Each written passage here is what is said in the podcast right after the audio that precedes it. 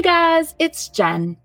This is a bonus mini Jen is Zen episode of Reframing Me because I would like to invite you to join me this month on a journey towards inner and family peace. It's Zentober. And if there is one thing that we all know, it's that Jen, she tries her best to be Zen.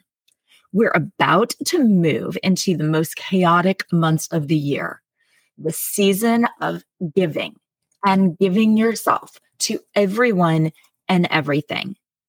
The season of mental and physical exhaustion.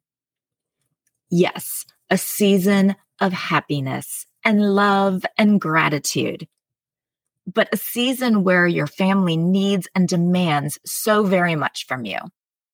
We all know you can't fill from an empty cup.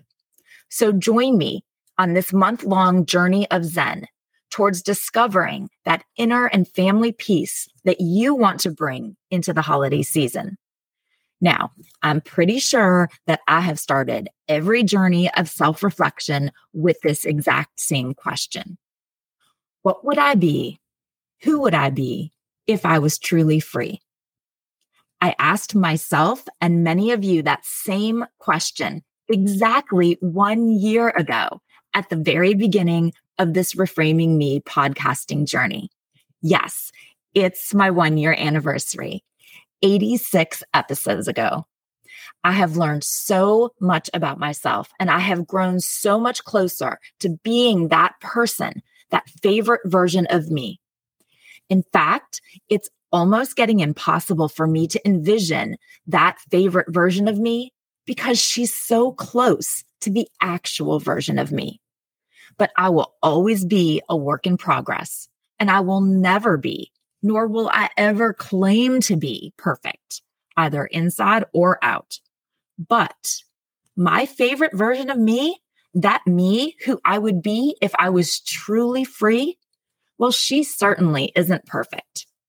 I have grown to realize that perfection is an illusion.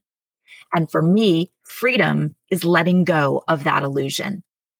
I began this journey with the goal to be authentic and to give myself permission to be imperfect, to release the need to be flawless and make everyone else happy.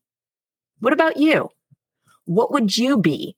Who would you be if you were truly free? And what is holding you back? Come with me on the Zentober journey before the chaos of November and December begins, and you start that process of giving and doing for everyone else. You can't pour from an empty cup. So take this month to fill your cup with Zen. Find the inner peace that you need to bring that favorite version of you into the holiday season. Let Zentober be for you and join the challenge at Reframing Me on socials and www.reframing-me.com. I'll still post regular content here with both Jen is Zen and full episodes each week.